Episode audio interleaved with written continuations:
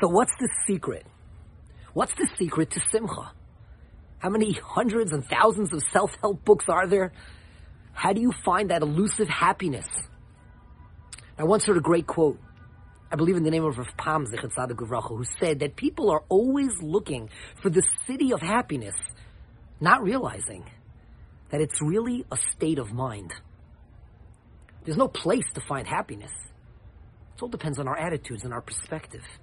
So I want to share with you one that I think is very powerful. Yaakov Avinu is on his way into Golis. And he turns around and goes back.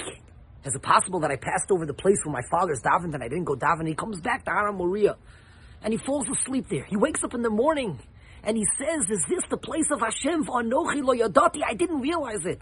Says Rashi, four such powerful words. Ilu yodati lo yoshanti. If I would have known, I wouldn't have slept. Why are those such powerful words? It struck me. How many people have the feeling, what's my davening worth? What's my learning worth, my chesed worth? Are people that are greater than me. I struggle so much in so many areas. What's it worth?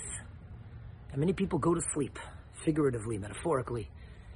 They go to sleep in their throughout life, throughout their avodas Hashem, in everything. Because I'm not, I'm not a heavy hitter. I'm not so great. What does it mean already? People sleep their way through school because there's other people that are greater. Ilu Yadati. Yaakov Avinu says, if I would have realized how holy this place is, if I would have known, Lo Yoshanti, I wouldn't have gone to sleep. Ilu Yadanu, if we would realize how precious our efforts are, how much we accomplish through our struggles. Well, Yashanu, we wouldn't go to sleep either. We fail to realize the greatness of that.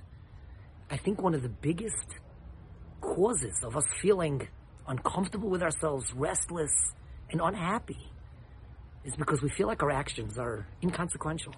They don't matter. Ilu Yadati. Ilu Yadanu.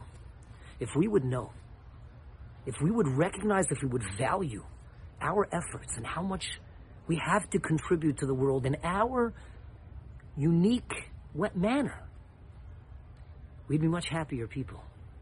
Part of the problem is we're looking for happiness and that becomes our goal. Happiness can't be a goal. Happiness is a feeling. The goal should be to recognize my greatness, to recognize my contribution, to always be pushing myself a little more. When a person feels like they're growing, a person feels like they're accomplishing.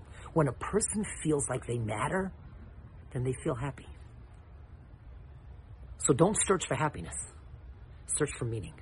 Search for productivity. Search for appreciation of your contribution.